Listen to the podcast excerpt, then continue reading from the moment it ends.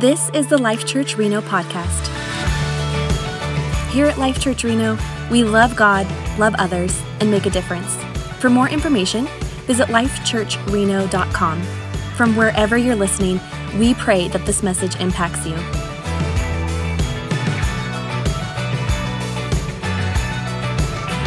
Well, it's great to see you, whether you're here live or online. We are glad that you are joining us today. Hey, as we kick off our Christmas series, anybody have a favorite Christmas song you'd like to share with me? Anyone have a favorite Christmas song? Raise a hand. I'll call anybody. Nobody likes Christmas. Yes, you and the you and the gray. Uh, yes, you. The, well, you is fine now. Jingle Bell Rock. What about you in the gray sweatshirt? Away in a manger, super good one. Someone over there? That is classic. That got mentioned. That got mentioned last uh, last service. That's a good hit. Yes. Uh, do you hear what I hear? A star. Yes. Yes. Little drummer boy, a rumpa pum pum. Yes. Merry Christmas, darling. All right. Yeah, you're actually a singer. Is that one of your favorites to sing? Do you want to sing it right now? This is not planned. We're just kind of we're just going with this here. All right. One of my favorite Christmas songs is uh, "Oh Holy Night," and uh, this uh, um, year's Christmas series is actually from a line in that song. Let me look at these lyrics here. "Oh Holy Night."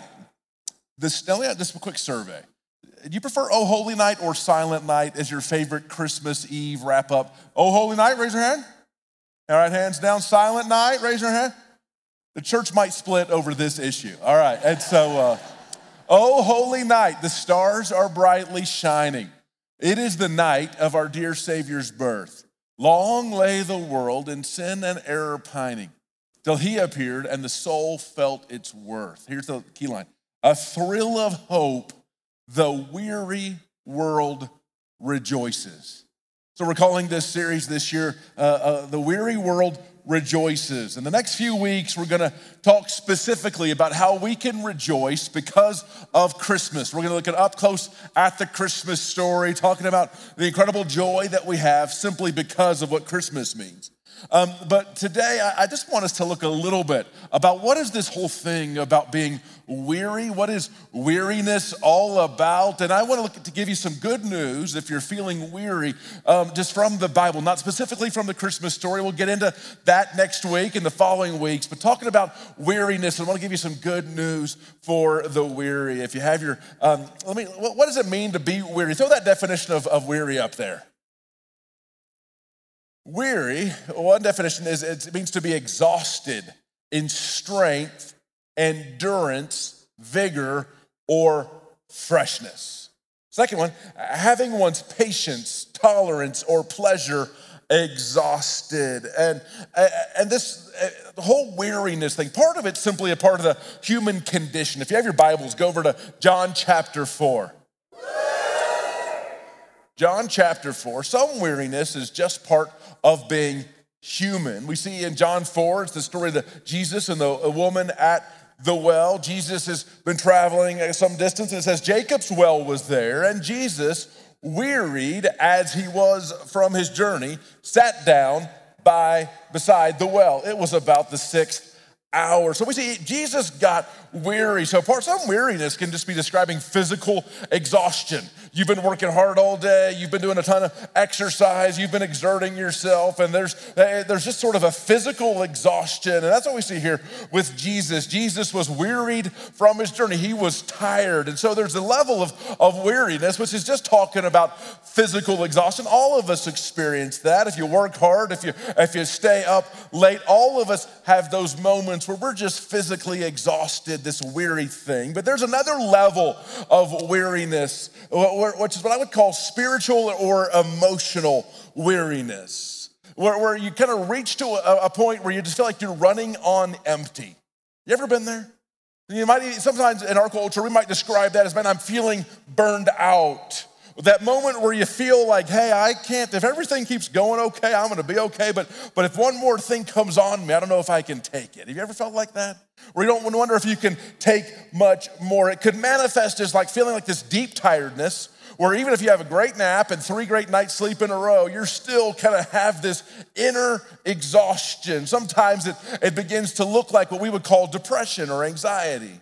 It's this kind of internal kind of this, this feeling of I'm not quite a hundred percent. There's a weariness that I'm feeling on the inside. And, and I, I, think there's this thing that I want to talk about a little bit of what I would call kind of a, a collective cultural weariness. Whereas sometimes the weariness we're experiencing is simply related to kind of what, I, what I've got going on personally, which might be very different from what you've got going on personally. But, but then there's sometimes I think where, where a lot of us are going through something similar together, and there can be this collective cultural weariness, just where, where we're just feeling a little drained on the inside. And I, I would say that at least over the last 10 years, I think there's been this, whether it is from all the weird political polarization or the uh, rise of kind of the, the 24 hour news cycle giving us constant streams of bad news, whether it's social media and all of its effects. I think there's been this rise of what I would see as this kind of emotional or spiritual weariness. But I think over the last year and a half, that, that it's gone to this whole new level for, for so many of us. And the data supports this. There was a study out out of Boston University.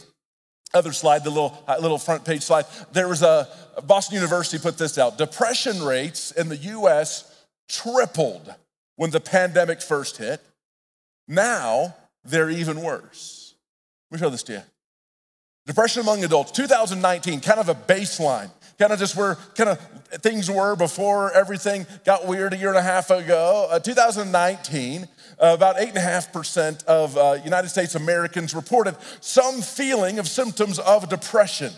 And then a few months into the pandemic, that tripled, which makes total sense.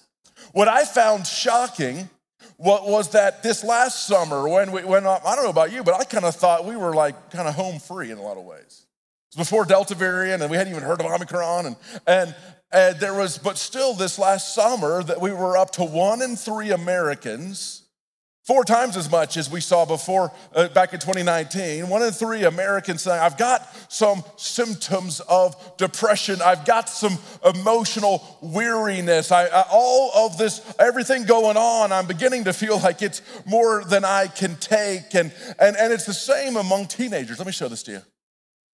Depression anxiety among teens has doubled since 2019. Analyses revealed that the prevalence rates were higher when collected later in the pandemic. So, so the, the rates that they saw that six months into the pandemic were lower than, than 12 months in, which were lower than 18 months in. There's this continuing rise among teens. If any of you have teenagers and you've just thought, it feels harder to parent you lately. Anyone have some of that? We've got two teenage daughters. There's moments, and they love it when I talk about them like this in church. I'm gonna have to hope. Are they in this service? Thank God they're in the other one. I'm all good. All right, don't tell them. And so uh, you're like, hey, you know, the teenagers are the reason some animals eat their young. You know, and so uh, it's. Uh, but it's, they're saying it keeps getting harder later in the pandemic. The older adolescents, those 16, 17 year olds, are feeling it more than those 13, 14 year olds. And the girls are feeling it more profoundly than boys. In fact, there's a crazy stat talking about how there's been a rise in emergency room visits among teenagers with, on suicide attempts. And there's been a rise among boys and girls, but it's, it's risen exponentially more in girls than in boys. And, and so we're in this moment of what I would call this collective cultural weariness. And so when that line in Oh Holy Night where it says, the weary world rejoices. It's talking about this weary world that we're living in. But the good news is the Bible, I want to share with you three pieces of good news for the weary from the Bible. Here's the first. When the weary hope in God, he gives us strength. Isaiah 40, verse 30 says, Even youths go grow tired and weary, and young men stumble and fall. If you're ever wondering if you are young or old, trip in a crowded area. If people laugh, you're still young. If everyone looks panicked and runs to help, you are old. The Bible says Even young men stumble and fall. But those who hope in the Lord will renew their strength. They will soar on wings like eagles. They will run and not grow weary. They will walk and not be faint. And so, in those moments where you're like, man, I'm just feeling tired on the inside, more than, than the tiredness that gets fixed by a couple of good nights' sleep, eh, but I'm feeling this kind of deep exhaustion where I, I don't know if I can handle much more. It's a great cue to turn your hope to God. When the weary hope in God, He gives strength. He says, Those who hope in the Lord will renew their strength. They will soar on wings like eagles. They'll run and not grow weary. And so the opposite is also true. When my hope is in something other than God, weariness will certainly follow. So weary, when I have those moments of that deep tiredness, it, it, it, could be mostly stuff outside of me, but maybe at least part of it stuff going on inside of me. And so where am I placing my hope? And so in the last year and a half, we've learned that if you, you place your hope in the government, you're going to get weary. And if you place your hope in the latest news from the CDC and what they're saying, good news, bad news, good news, bad news, you're gonna grow weary. And if you're placing your hope in what they're saying about the economy, oh, inflation's going up, the stock market's up, and now it's down, you're going to, to grow weary. When I place my hope, even in the best of families, if you place your full hope there, you're going to grow weary. But when I place my hope in God, He gives strength. Whatever else I place my hope in will disappoint. Your second thing Jesus came to give the weary rest. Matthew 11, 28, Jesus says, Come to me, all you who are weary and burdened. Now, the way it really reads is, is Jesus is pretty much assuming he's talking to everybody. He says, All you guys out there, I see that you're weary and heavy laden. I see that you're carrying a load bigger than you can carry. He said, And I will give you rest. Take my yoke upon you and learn from me, for I am gentle and humble in heart, and you will find rest for your souls. For my yoke is easy and my burden is light. What is this yoke thing all talking about? Uh, we have a little picture of a couple animals. A yoke is a, is a, is a horizontal wooden bar laid at the neck of two animals, kind of linking them up for the purpose of either plowing or pulling something heavy. And so, this picture here is this that, that Jesus is saying, I see that you're carrying a load that you can't bear. Let me help you with that. Have you ever been in a situation where maybe you're helping a friend move, they're helping you move. You've got like a super heavy dining table that you're moving. Not like the like light particle board stuff from Ashley Furniture, but you've got like solid, nothing wrong with Ashley Furniture. Half our furniture's from there. No shame. Oh, did I offend you with the furniture comment? There's no shame for that. I've got cheap furniture in my house. But You're carrying this big, heavy dining table. It's solid stuff. And there's a person on each corner. There's four people carrying this. It's a four person kind of table. And, and, and, you're carrying it, and you look over and you see the guy on the other corner, and you're like, that guy looks about twice as strong as me. I'm gonna go ahead and coast a little bit. I'm gonna let him carry the heavy part. You ever had that moment? Or have you ever been carrying that and you are the stronger guy? You're like, I'm pretty sure that guy's doing little over there. Have you ever been there? Sort of this image here. Jesus is saying, Hey, I see that you're carrying a load that's heavier than you were meant to carry. He's saying, Hey, link up with me, this image of these two animals linked up. He's like, And I want to carry the hard stuff.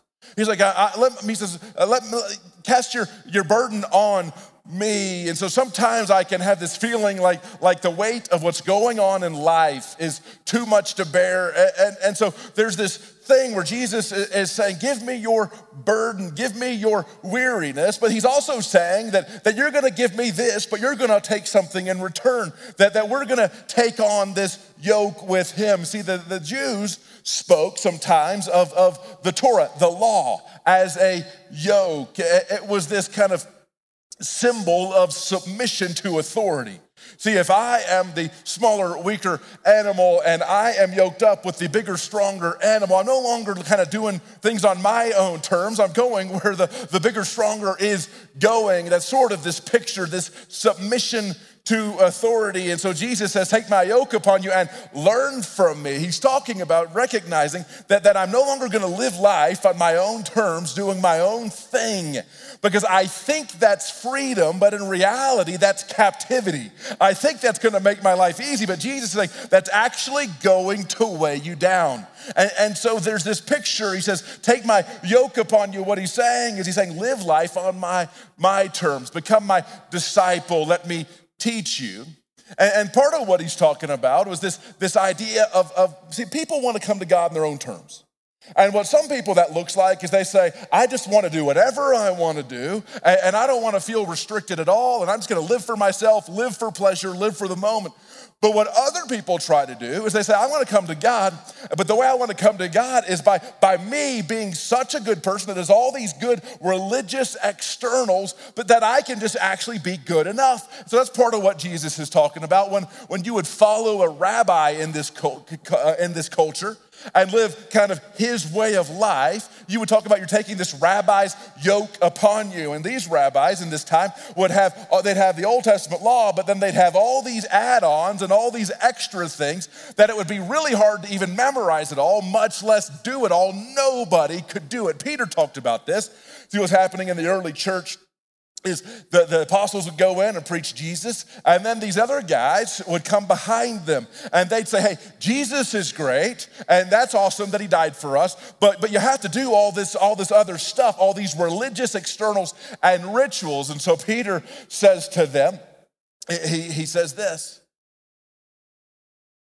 in Acts 15 10, he, he says that you're taking on this yoke. He uses the same word, which neither our fathers nor we have been able to bear. What he says is by you coming around and saying, hey, Jesus is great, but you have to also do all of this religious external stuff. He says, hey, our dads couldn't do that. Our forefathers couldn't do that. We haven't been able to do it. It's too much of a yoke to bear. And so, what Jesus is saying here is he's saying, you're going through life, you're carrying a weight that, that you weren't meant to carry. You're living life on your own terms. Maybe that looks like you're trying to just keep all of these religious externals to be made right with God. It's a bigger weight than you can carry. He says, Put this burden on me. See, Jesus took all of our burdens on the cross. And he says, Put this burden on me, live life my way in submission to me. And, and even though you think that's gonna be harder, he says, in reality, it's the life you were meant to live. He says, My burden is easy and light. And he says, And then I will give you rest. Have you ever been in that moment where you hadn't slept good two or three days in a row? And you think, I would do, I would give anything to just sleep great for 10 hours. You ever have that moment? Where you're like, man, it feels like the older you get, the more sleep becomes like a rarity. Kind of once you start having kids, you never have a great night's sleep again in your life. Does that feel true? Amen. We had an amen on that. Wow, first amen in the message, and it was about poor sleep because of children. It's good. I, uh, he says, I will give you rest. The word there means to refresh or revive, as from labor or a long journey. We see this, uh, this theme of rest is in the Old Testament. And sometimes it's, it's used to, to speak of blessing or of peace or shalom or wholeness or of salvation. It's this Old Testament theme. And so Jesus is saying, You've got a burden you can't carry. You're weighted down. It's more than just a physical tiredness. You just kind of have this sense like you're just carrying a load that's too big for you. He says, Give me that load, live, live life on my terms. See, here's the truth when I'm trying to live life on my own terms, weariness will certainly follow because we weren't made to live that way. So when I'm feeling weary, there's good news that when I, when I place my hope in God, He'll give me strength. When I come to Jesus on His terms, He will give me rest. Here's the third truth eternity motivates the weary to persevere in good works. Let me show this to you. Galatians chapter 6, verse 9. He says, Let us not become weary in doing good. Have you ever been trying to do the right thing? Trying to serve Jesus, trying to give your life away in service and generosity. You're trying to do the right stuff, and you just reach a moment where you're just gonna get sick of it. We're like, I'm just feeling tired of doing the right thing. If you've never felt that way, you, you don't do the right thing enough. Um, Because when Paul says, let us not grow weary in doing good, he says that because it's a real problem. There's not a whole lot of stuff in the Bible that only applies to the 1%.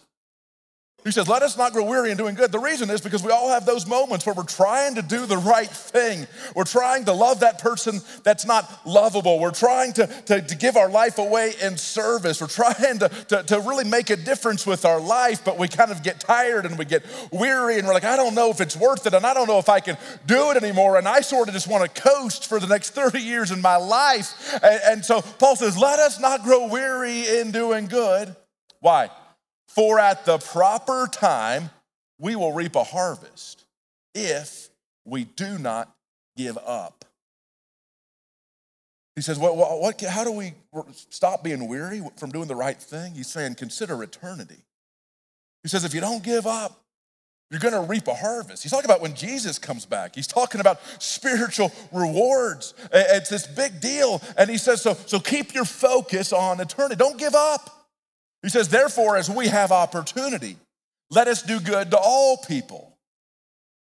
You know, that, that's why we're doing this thing to help these, these people from coming in here from Afghanistan, people that were helping the US government over there, and then when Taliban took over, had to leave or otherwise be killed lose everything. And so they're here, and we have this opportunity to do good to them. And, and, and maybe, listen, after the service, as you leave, you go out to the right, take a, take a right there and there'll be a table. If you're looking to do more than, than, just contribute financially through our Christmas offering, maybe you have a spare room or a travel trailer that someone or a family could stay in, or maybe you have an extra car that you could give or let someone borrow for six months while they get on their feet. There'll be people that would love to talk to you about how you can persevere in doing good. And he says, therefore, as we have opportunity, let us do good to all people, especially to those who belong to the family of believers. And see, so as we're trying to do the right thing, love Jesus, love people that are hard to love, live lives of sacrificial service and generosity, giving our lives away for the sake of the kingdom,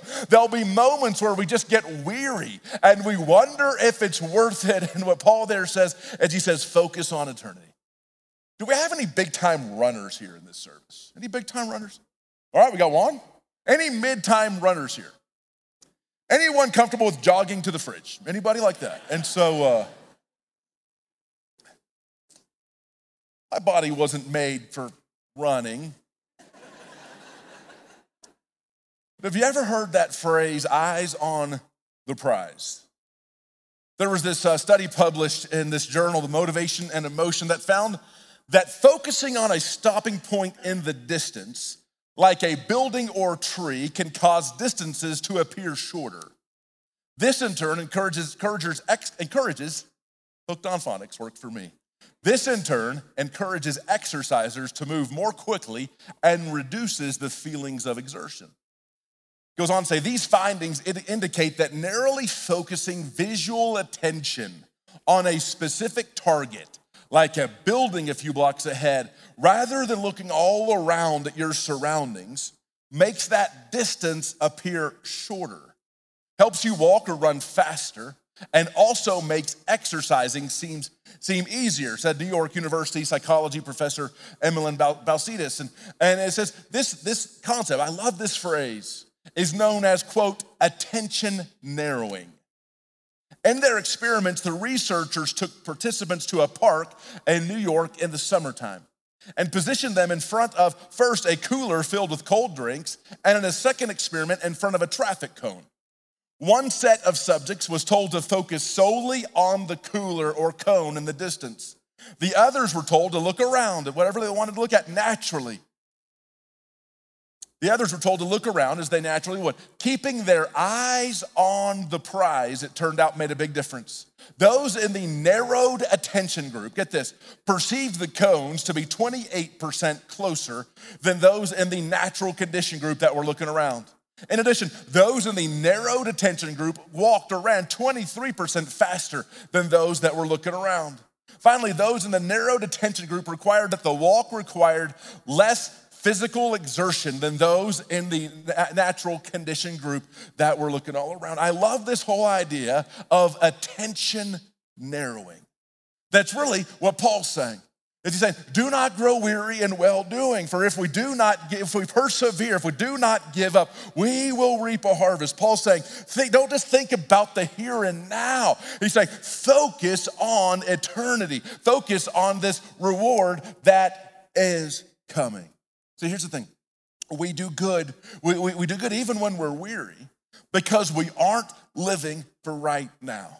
So here's the truth if you live life primarily for right now, weariness will certainly follow. If the center of your universe is based on the next thing that the government says, or the CDC says, or the Fed says, or the next news out of the stock market, or the next thing that happens at your workplace, and all of these things, weariness will certainly follow. And so there's this great news. We live in a weary world.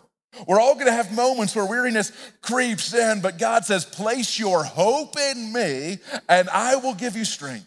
Jesus says, Come to me, give me this burden you cannot carry, live life on my terms, and I will give you rest. And then we persevere in doing the right thing, even when weariness comes, because we keep our focus on eternity.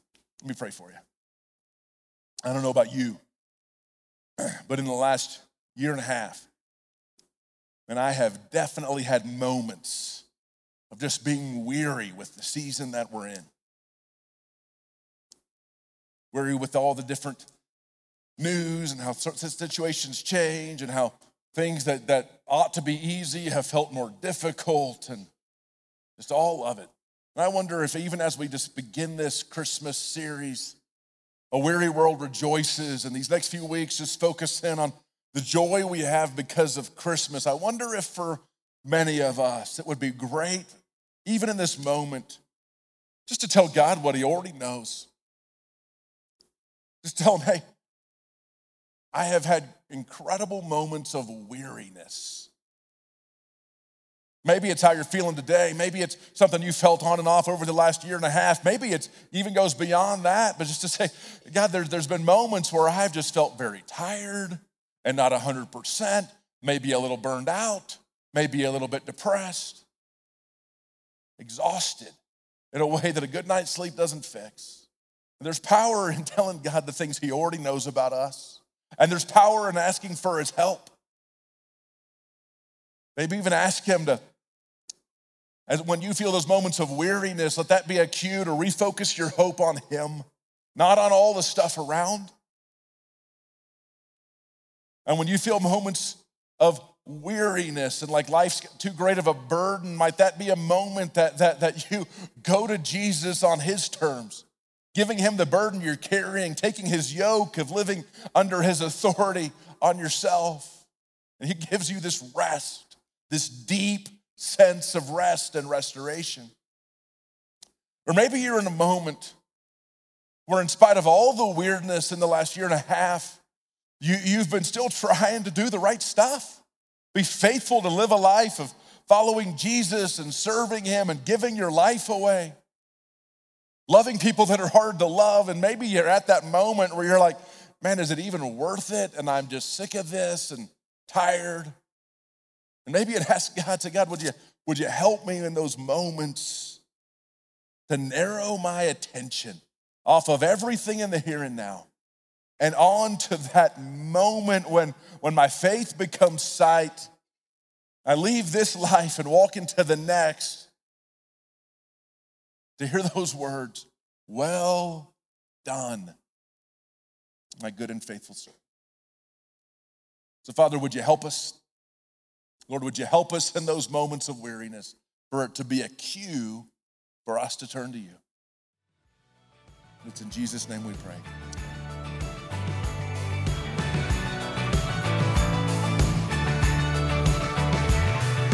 Thank you for listening to the Life Church Reno podcast. Remember to subscribe to hear more messages like this, and we'll see you soon.